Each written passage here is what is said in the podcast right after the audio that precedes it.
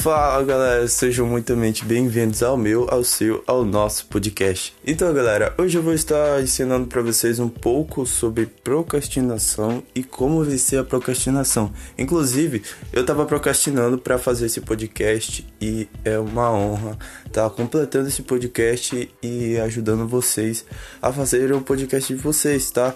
É, eu sei que é chato fazer atividade em casa, é a gente acaba colocando as coisas menos importantes, né, para fazer em casa, tipo, é, ficar no celular jogando ou mandando mensagem para aquele amigo ou amiga.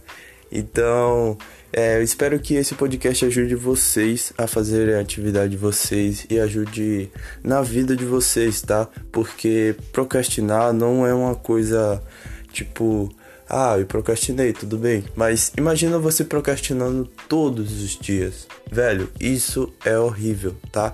É meio que você acaba atrasando todas as tarefas importantes que você tem para fazer, entendeu?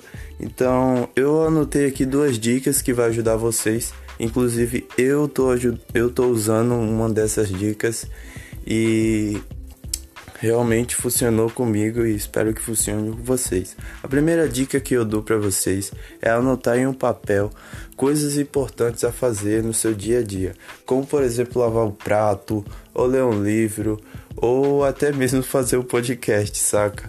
É, quando a gente anota, é como se a gente colocasse uma meta naquele dia, saca? Então, quando você cumprir aquela meta, você risca e pronto, cara já tá feito a parada, entendeu? Porque o que acontece, velho? É, se você definir uma meta todo dia e você ficar com ela na mão, tipo, escreve um papel, rasga, deixa no bolso, ou se, ou se não em um bloco de nota no seu celular, tanto faz, é, de forma que você anote aquilo que você tem para fazer no dia, saca? E dessa forma você vai colocar uma meta naquele dia, ó, eu tenho que fazer isso. E toda vez que você olhar, você vai dizer: "Eita, eu ainda não fiz, eu preciso fazer". Então você vai e completa aquela meta. Inclusive, eu vou estar tá riscando no papel aqui, tá? Que eu anotei para fazer esse podcast. Então, é, já é um, mais uma meta que eu consegui cumprir hoje. Então, a segunda dica que eu dou para vocês é utilizar um padrão de alarmes. É, Matheus, como assim um padrão de alarmes? Ah, tipo, digamos assim, é, eu quero treinar meu inglês e em um horário específico todo dia, todo dia. Então eu vou lá no meu alarme, vou colocar tipo, digamos assim, 3 horas da tarde treinar inglês.